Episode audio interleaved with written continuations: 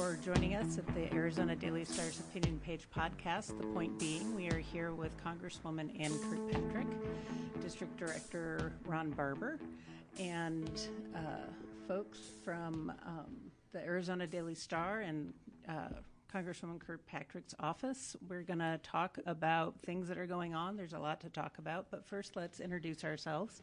I'm Sarah Garrecht Gassen, the opinion editor, and to my left is. I'm Edward Celaya, the opinion writer here at the Daily Star. John D'Orlando, president and publisher. Uh, Ron, would you like to? Ron Barber, district director for Congresswoman Kirkpatrick. Okay. Ann Kirkpatrick, Congresswoman. Great. Well, thank you so much for uh, spending time with us. I know we've tried to do this previously, but it was, I can't even imagine your schedule. So, so thank you for making time. You're welcome. Um, so, what has been going on in Washington? A These- lot is yeah. going on. Uh, let me just say my top legislative priority for Arizona is being a voice on the Appropriations Committee. So I campaigned on being on the Appropriations Committee. It's what they call an exclusive committee, so it's very difficult to get on to appropriations. So the, the week after the election, I went back to Washington D.C., met with all the members uh, with the, what they call the Steering and Policy Committee. So the Steering and Policy Committee is a, a group of members appointed by Speaker Pelosi to make committee assignments. And I lobbied them for for about two weeks. Uh, I wanted to be on appropriations, but because of this district, I wanted to be on the Defense Appropriations Subcommittee, and I finally got it. But I will tell you, it was a night and day process.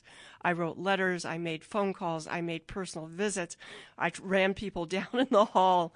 Uh, it's a very difficult committee t- to get on, and, but but it's so good for Arizona to have somebody on appropriations. We had not had anybody on appropriations since Ed Pastor retired, and we lose out on federal funding. So, as you know, over 80% of Arizona's land is public land. So, we don't have the private property tax base that other c- countries, uh, states, states uh, have to fund their projects, like Maryland and Connecticut. Uh, uh, and so, we really rely on those federal funds to to uh, fund our critical infrastructure projects. So I'm on the transportation and infrastructure subcommittee and the defense subcommittee. So water is also a big issue for us in Arizona. So uh, worked hard to get past the drought contingency plan and and get funding for our water projects. Uh, but also, we're a border state, uh, and so I've been doing probably 95% of my work now on immigration and border issues. Uh, I'm oppo- opposed to building a wall. That's a very expensive mistake. Uh, what we really need to do uh, is expand and modernize our ports of entry. So I was recently down in the town of Douglas, uh, watching the congestion at the border. So, you know, what I saw was four lanes coming in from Mexico converging into two lanes, and the wait time to cross was three to four hours. Uh, and so this is affecting commerce and trade in southern Arizona, and it's it's a big problem. So I'm working with uh, the mayor, Mayor Uribe in Douglas, to uh, get fa- funding to modernize the ports of entry, uh, but also our other ports of entry, Nogales and San Luis, are in the same situation uh, because we really value Mexico as a trading partner. Uh, and recently, I read, led a delegation of members of Congress, one from the Appropriations Committee, one from Transportation and Infrastructure Committee, to the border because I wanted to, them to see firsthand what it looks like. So they were both from the Midwest, uh, and and I think that what I'm finding is the farther away members of Congress are from a border, the the less they understand about what is really going on, and the more the president's rhetoric tends to resonate with them. So I spend a lot of time on the floor of the House talking with my colleagues and saying, look, I represent the border in Arizona. What you're hearing from the press and from the administration is not what's going on. Uh, it's a safe border. Uh, we count on Mexico as a trading partner. We want a good relationship with them. Uh, we know we our governor right now today is meeting with the governor of Sonora. Uh, I think that what a great great uh, relationship to build. So we as Arizonans on a border state understand the importance of having that really really good relationship, and that's what I spend a lot of time on. I'm curious about since you've you have represented District One, um, Northern Arizona, up to Utah, and now you're representing District Two. What is the difference in that experience and what you hear? Yeah, there's really no difference. Okay. Uh, uh, you know, the one thing is that I feel like I'm the appropriator for the whole state because I have at this point represented all of the state of Arizona, uh, and so I'm I'm listening to all the other uh, members of our delegation uh, who want appropriation requests and moving those forward for them. So I really feel like I'm just representing Arizona on the committee. Uh, and then being on the defense committee, uh, because this is a defense district, you know, trying to get funding for uh, the military and for Fort Huachuca. Uh, so uh, it's good, you know, I, I, like my committee work, I really do. We saved the A-10, you know, we're, we're we uh, were able to get funding for 78 more F-35s, and that's all good for, for th- Southern Arizona. Where do you think that we'll be a year from now regarding immigration? I I hope that we've solved this issue by a year from now.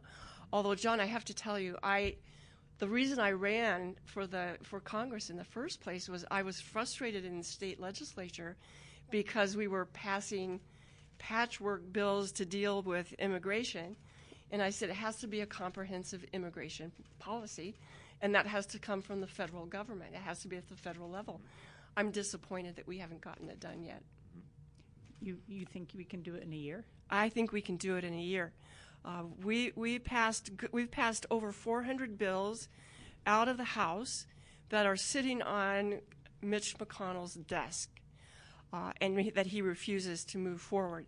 But I think if there's enough public opinion pushing for some kind of a reform, and especially what's going on right now uh, with these children, mothers and children uh, at the border, I think that's going to capture the nation's attention and they're going to demand that something to be done.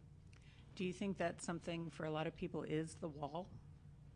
I, I think that the there's a, the lack of understanding is is a, a virtual wall for people, uh, and that's why we want to bring members. We want to continue to bring members of Congress to the border to actually see what's happening. Does anyone ever say no? No, they don't. And and the members who came uh, left what they just they were just amazed at what they saw, and it was so different than their preconceived idea of what they were going to see. So it's it's worth the effort.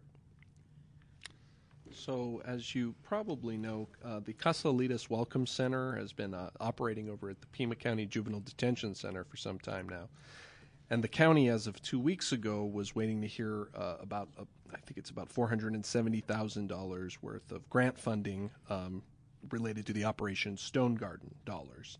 Can you kind of shed some light on what's sure. what's happening with those dollars? Sure. And yeah. let me just say, um, Sister Teresa is doing just a fabulous job at Casa Alitas. I mean, she she's the only paid staff, and she has 400 volunteers uh, coming every day you know, we visited the monastery when they were at the monastery, people bringing in food, clothing, blankets, whatever was necessary. Uh, they've moved to a new location that we visited, the old juvenile detention center. Uh, we vi- visited there recently. We um, we were um, in the center. We we went to the children's section, and then to the where they're holding young men. Uh, and the children's section uh, just is heartbreaking you know, just the saddest looks on their faces that I've ever seen. Children's with their mothers who've uh, been traumatized by the journey uh, to Arizona, to the border. They turned themselves in at ICE, uh, and then there they are. They're sitting. They don't know what's going to be happening to them, uh, and and um, the men, a lot of them left just to save their lives. Uh, but I talked with a a man who'd walked 2,000 miles from Guatemala, Central America, with his nine year old daughter. And I talked to him the day they crossed into Arizona. Uh, they were at Casa, Casa Salinas. And he told me that he had a good paying job in Guatemala. He was working for a banana shipping company, and the cartels came to him in the middle of the night and they said, If you don't turn over your paycheck every week, we're going to kill your family. So he left in the middle of the night with his nine year old daughter. They got a ride to the border and then they walked the 2,000 miles to Tucson. Uh, and that's how desperate it is. And I asked him, I said, you know, what, what's the status of the government in, in Guatemala? He said, there is no government. It's run by eight cartels, uh, and, and that's all there is. There is no government. And so one of the things that, that Congress recently wanted to do was send financial aid to Guatemala. And so I made the point to them that, look, it's just going to go to fund cartels. There is no government of Guatemala. And that was a real eye opener for them. So I feel like it's we, we bring an important voice from southern Arizona to Congress about what's actually happening in, in to the south of us.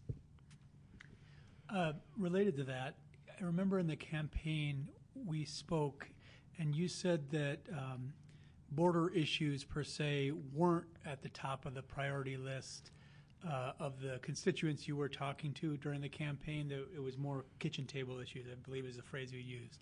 Uh, do you continue to find that to be the case, or has that changed? No, it has really changed, Tim. In the last year, it has really changed, and I, I didn't dream that we'd be dealing uh, with these kind of border issues a year ago, uh, but that's the reality that that we're faced with, and, and we've got to do some something that's meaningful, that's thoughtful, uh, that's c- constructive, and provides safety for these people who are crossing. And when you mentioned the preconceived notions that were changed among people on this border tour, can you give any examples of what kind of preconceived notions? Yeah, they they had they, they had the notion that the border was a very dangerous place. Um, that if you were at the border, you were most likely going to be assaulted, uh, you were going to be uh, robbed, uh, you were going to be maybe shot, uh, and that it was a very very dangerous place. So that those were the ideas that they had read about in their newspapers and in their media, and then they came here and they was like, oh, this is very safe, this is very orderly. Um, you know, it was it was just a complete reversal of what they of what they thought they would be seeing. Just to kind of get back to what constituents, what you're hearing from constituents, um, then, and to Tim's point, then that now border issues have kind of jumped maybe kitchen table issues. Where does impeachment fall on that list? Yes, and so impeachment is is the top issue I hear. Uh, you know, I've been doing Congress on your corner. One of the things that I I really wanted to do is be accessible and visible, and so we've uh, done six Congresses on your corner, and had hundreds of people show up, and almost every single one of them has said, "You've got to impeach. You've got to impeach," and this has been going on since the first of the year. Uh, you've got to impeach, and so there's there's a lot of public support for it, uh, and and you know we're doing articles of impeachment now. Uh, I wasn't there, Edward, at first. I have to tell you, I was slow coming to the impeachment table. I mean, we've only done that four times in history. It's it's a big move to to remove uh, an elected president. But I started reading the Mueller report, and I got about 80 pages into it, and and I said, you know, I'm a former Pima County prosecutor, and I said, if I had got gotten a report like this as a prosecutor, I would have already issued 15 different charges, and so I'm called for impeachment then. So I was one of the first to come out in favor of impeachment. You said that you hear the uh, support for impeachment everywhere you go, but the district is not super uh, one way or the other in terms of party registration. Are you surprised that that's what you're hearing? I am surprised. You know, I mean, Cochise County has traditionally been the more conservative part of the district, and I'm still hearing it from people down there. do you, do you hear people defending the the president, and do you hear anything from that side? I, occasionally, occasionally. Uh, you know, I just did a Congress on Your Corner here at a Safeway uh, a couple of weekends ago, and there was a group of men who obviously uh, didn't agree with me. There were about five in the group who came, uh, and and they said, they said you probably don't want to talk with us, and I said, yeah, I want to hear your point of view. You know, you have a point that you want to present. You know, come and let's talk. So we actually sat down at a table, and I visited with them for quite a while, and, and let them say their piece. So I want to hear from everybody. Was there anything that they said that that struck any kind of chord with you, or changed the way you you saw something? No. or vice versa. No, no, but I wanted to hear them out. Okay. Kind of again along those same lines of you having a, a kind of broad tent uh, in your district of constituents. Um, yesterday, or excuse me, last week, Speaker, Pelosi came out and said that the Democratic candidates need to remember November, and that um, what what works in San Francisco doesn't necessarily work in Michigan. Do you think that there, especially with uh, policies like Medicare for all from some of the different candidates, that they're maybe going a little bit too far left and scaring some potential voters away with these policies? I'm not feeling that, Edward, and I'm not seeing that at all. Uh, there are about five different versions of Medicare, like I said, and I'm looking at each one uh, to see which one I think uh, makes the most sense. Um, I do think everybody should have access uh, to good health care, and, and Medicare is a system that works, uh, and maybe there's a way to allow people to um, get on Medicare. Uh, one of the proposals that makes sense to me is allowing people to buy into Medicare and actually pay a premium like they would for private insurance.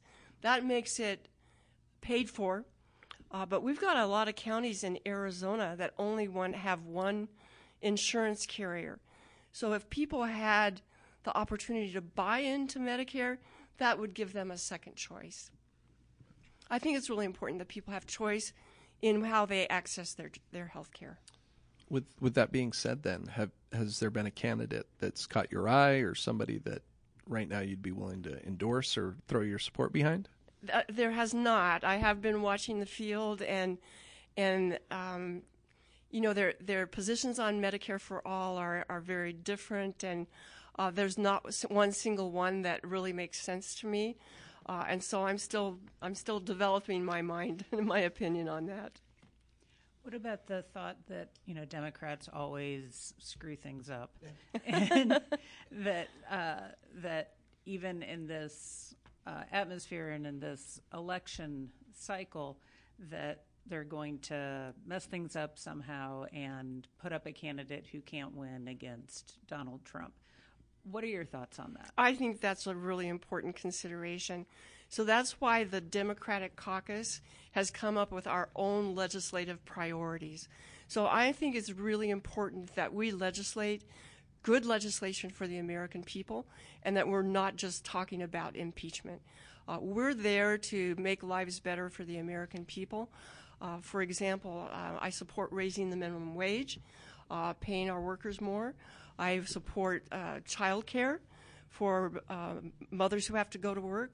Uh, you know, there are things that we can do to help our workers do do a better job, uh, and they should have good jobs, good paying jobs, but they also should be able to live on what they make. Outside of impeachment, what two what two things do you think that the public wants from Congress in the next year? Putting I. I think they want a balanced budget.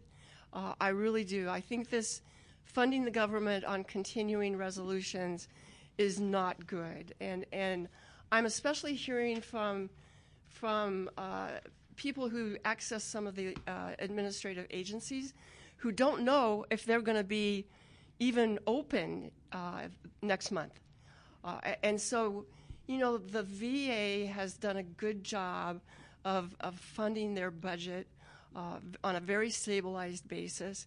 And, and I think that we should do that overall for the country. So people have the surety and, and the expectation and the knowledge of what services and departments they can depend on. But you know, there's, there's now bubbling up talk about if we do another CR to just December 5th, uh, that the government may shut down again. Uh, and that's been so expensive. I mean, that cost our, our state alone uh, millions of dollars uh, in lost revenue at our state parks. and and devastated our employees. So we, we want to we'd like to avoid that, but it's troublesome that that, that talk is bubbling up again.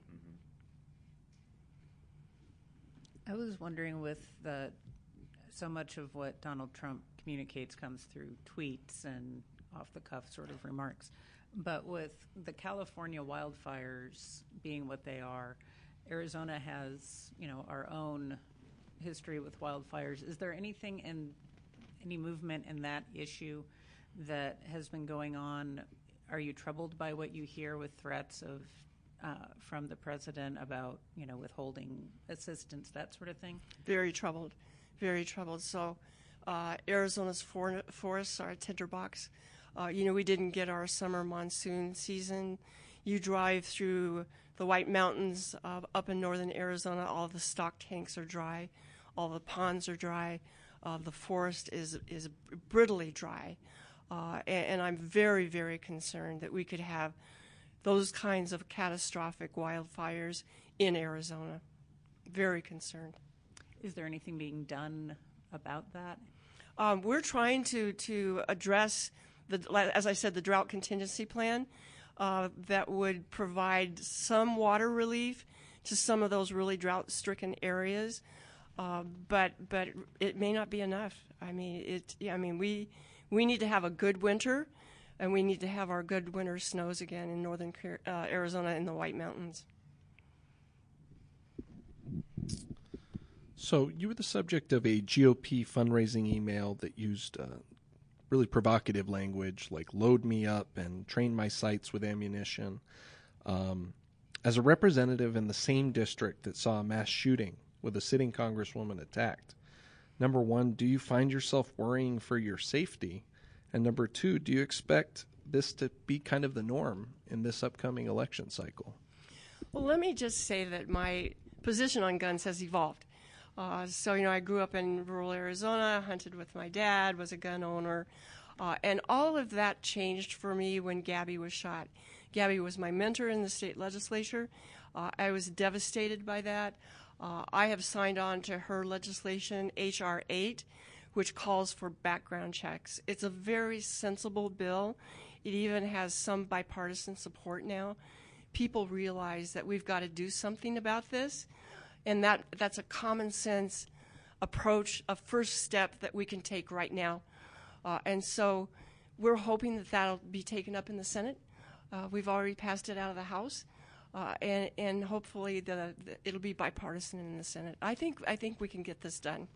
Got you. But do you think this is the sort of rhetoric that you'll be facing from GOP challengers? I hope not. I hope not. I really hope that we can we can restore civility and and we've always run a positive uh, campaign and not use that that kind of rhetoric in our campaign, and we'll continue to do that.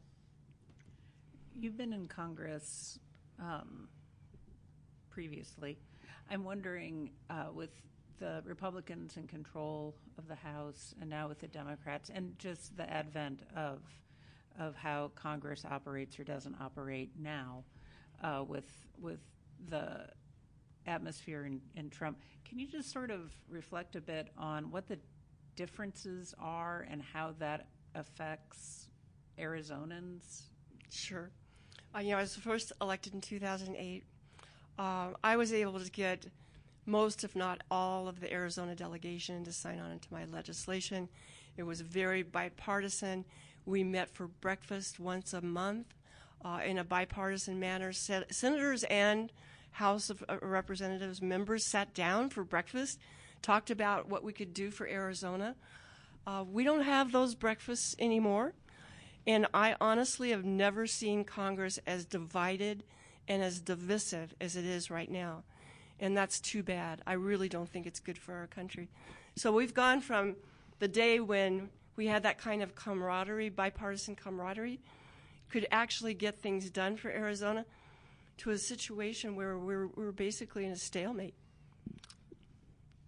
Do you think that's the result of Donald Trump being in office? And if so, with if he were to be removed next year, do you think that could change and that perhaps there'd be a return to maybe a more civil environment. I, I can't say that, that he's the cause. I just there's no evidence of that So I, I can't really say that that's what's happening. Um, I am curious about it. Um, I still try to, to sit by my uh, Republican colleagues every week, every week, but they're not as forthcoming as they once were. Uh, and and you know, one sort of privately told me that uh, if if they're seen cooperating with a Democrat, they're going to get a primary opponent. Uh, and so that's happened to a couple of them already. Uh, and so I think that might be a chilling factor in their wanting to reach across the aisle and have that dialogue Seen by who? By the Trump administration. So, Tim, do you have? Well, it- add- yeah. adding to that, then, um, if that's the problem, certainly impeachment isn't the solution. So, how do you proceed with i an impeachment that's just going to worsen this divide that you say is making work difficult, if not impossible, in the, in in the House? I, you know, Article One sets forth the the legislature's uh, powers, uh, the legislative branch powers, and I think we have a duty to the American people to conduct the uh, investigations. You know, six m- committees are doing their work. Uh, I think we have a, a duty to the American people to to make that report available to them so they can read it and draw their own conclusions. So that's where we are right now. Where it's ultimately going to end up, I can't say right now. Uh, but we need to do the thorough investigation. We need for the American people to know what's going on. Uh, and beyond that, I, I just can't speculate. Do you think that the knowledge of just basic civics, Article 1, the Constitution, who's supposed to do what in our system of government? I have been saddened by how. Um, I don't want to make, well, it is sort of a sweeping generalization, but just how non uninformed people are about our basic form of government. It's too bad. You know, I, I, I have none of my children t- had civics uh, in school, none of them, uh, and so what we decided to do we watched a lot of the History Channel because we wanted them to at least know some history and background about this country. Uh, but there are a lot of people who really just don't know uh, what what you know what's involved and, and what our Constitution is about. So how do we? I was just in Philadelphia and saw two copies of the Constitution at Independence Hall and then at the Con- uh, Constitution Center, and they were both opened to the uh, page with the impeachment. Oh, interesting. That's so interesting. I, I've been to both of those places. That's yeah, I mean, and they- interesting. And they, said, you know, they change pages every so often, but um, so I thought that was um, maybe coincidence. just a coincidence. Just like the big line of impeachment books for sale in the gift shop. oh, yes. But, um, how do we fix that? How do we educate people? How do we um, get? How do we transmit that information that that is so foundational to this entire conversation? I think it has to be done locally. I really do. Uh, and so that's why I'm doing these Congress on Your Corner. Uh, it's an opportunity for me to talk one on one with people uh, and somewhat educate them to the process. Uh, but also, uh, we're doing town halls. So, we're doing uh, our fourth town hall tomorrow night at Pima Community College. And it's a good opportunity. Ron will be the moderator, and he takes questions from the audience. A lot of them are the same questions, so he kind of distills them into a question. So it'll be from 5:30 to 6:30 at Pima Community College, Which campus? and it's at the downtown. No, no, okay, Gotcha. Broadway, Broadway. Got it. It's the border. Ah, okay, gotcha. So I've got I got a question. Um, Okay. So I think that a lot of the general public has one of two different views of what Congress people kind of do with their time. One being the uh, House of Cards kind of version of what goes on with Congress people, and then the other being just kind of they're out there just working all the way to the bone, you know, to the grindstone sort of thing. Can you kind of describe what is your day to day in D.C. like? Sure. Uh, you know, when I was first elected, uh, Senator Kyl, as I said, kind of took me under his wing, and, and he said, "And there are there are two kinds of members of Congress. There are workhorses and show horses, and you're going to be a workhorse." Uh, and that's how I feel. I, I am working night and day uh, on legislation for Arizona. And I've had a good track record, uh, really, really, really good track record of getting it done. And that's what I'm there to do. Uh, but it is a lot of work. Uh, it is not easy and, and it's, it's constant. Uh, and you know, you can, I say, you know, passing legislation is like eating an ice cream cone in Tucson in the middle of the summer. You think you've got it done, and all of a sudden it's dripped away. so uh, it's a never sure thing until it's never, you know, passed until it's passed, and that, and so it's it's a, it's a full time, constant job. NAFTA, or the new NAFTA, I- is that going to come up for a vote? Is that going to pass? I believe that's going to come up for a vote in the next couple of weeks. Uh, we need it. Uh, NAFTA is long time overdue for, for um, as we know, modernization. Uh, a- a- but we need it. We need it. Uh, and so I was one of the first to come out and support, uh, in support of the NAFTA legislation because it's so important to Southern Arizona's economy. So I hope that we, um, leadership has said they'd like to pass it before the end of the year. Uh, I hope we pass it before the end of the month. Can I follow up on that? Uh, Maybe I'm misremembering the history here. It's my memory that you just came out in support of that sometime in the last two weeks to, f- to a month. You're right about that. Yeah. So, uh, I- how, I- how can you be one of the first to have supported it then? Isn't that what you just said? Oh, I've, I did just say that, but maybe you're right about that, Tim. Okay. Yeah. So, um, what was the holdup for you in in um, you? Wait, it's been a while since it, it- was negotiated. Right. and- That, that, that that's right. Uh, the holdup for me was labor, uh, and so we were pushing for some changes uh, in NAFTA. Uh, one was raising the minimum wage uh, so that that the um, workers would be pla uh, paid, and then one was lowering prescrip- prescription drug costs. So those were those were the two top priorities that I was pushing for in the legislation. What do you think is holding up kind of more broad uh, Democratic support then for passing it? I don't know. I wish I had an explanation for you, but I don't. I honestly don't know. As I said, I think there's a lot of misunderstanding of about NAFTA and about the border, uh, and especially the farther away you get from it, uh, and uh, and that may be just p- perception. With the, uh, you mentioned the drought contingency plan, which kind of went down to the wire, as as I recall. Yes.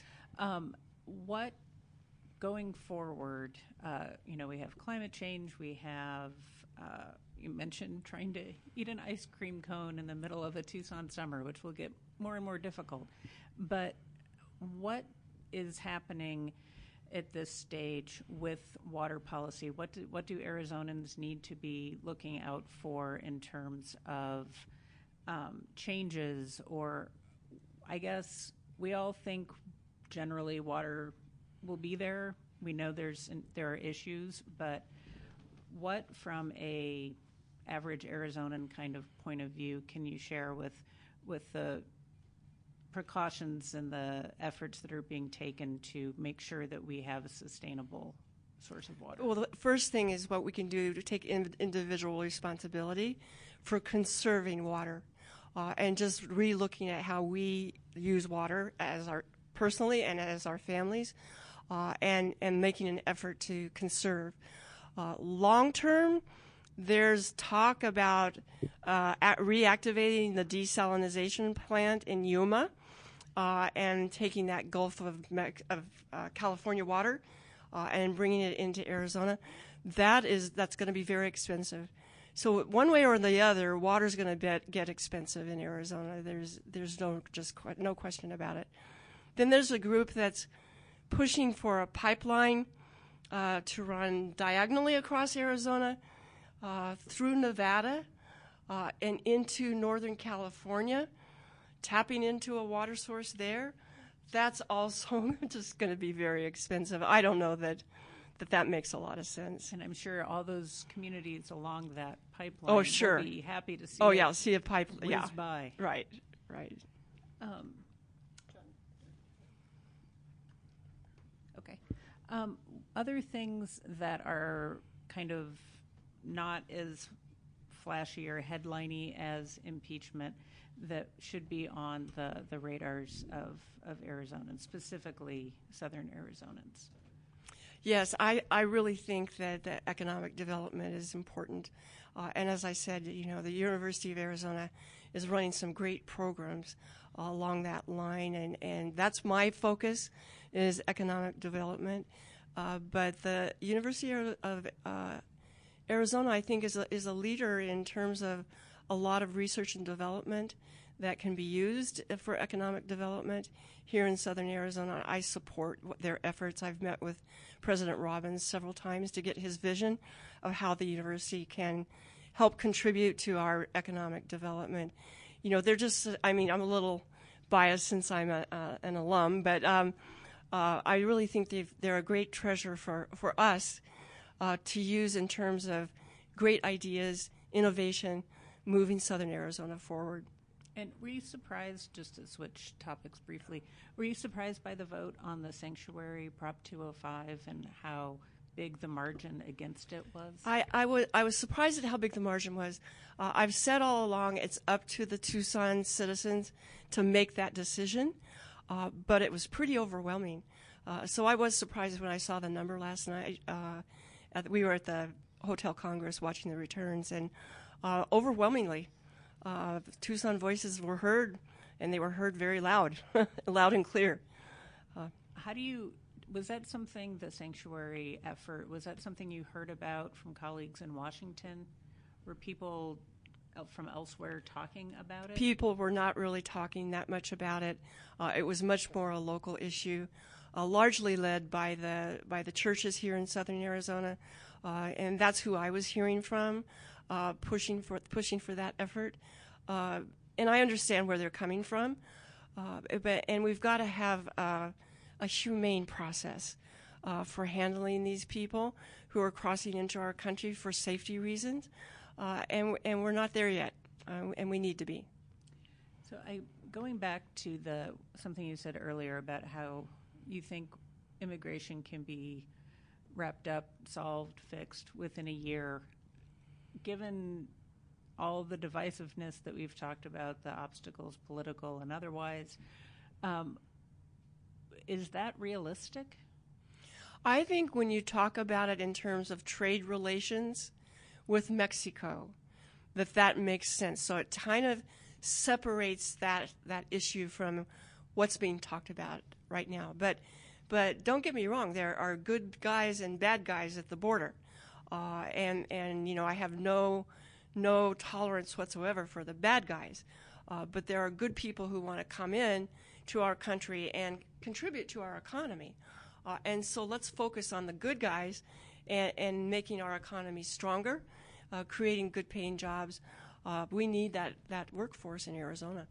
So I was just down in in, uh, talk, in Yuma, talking with farmers down there, and of course they want a, a very healthy, rapid guest worker program because they're getting ready to harvest their fields um, in August, and and they needed the workers, uh, and they said we need a rapid guest worker program.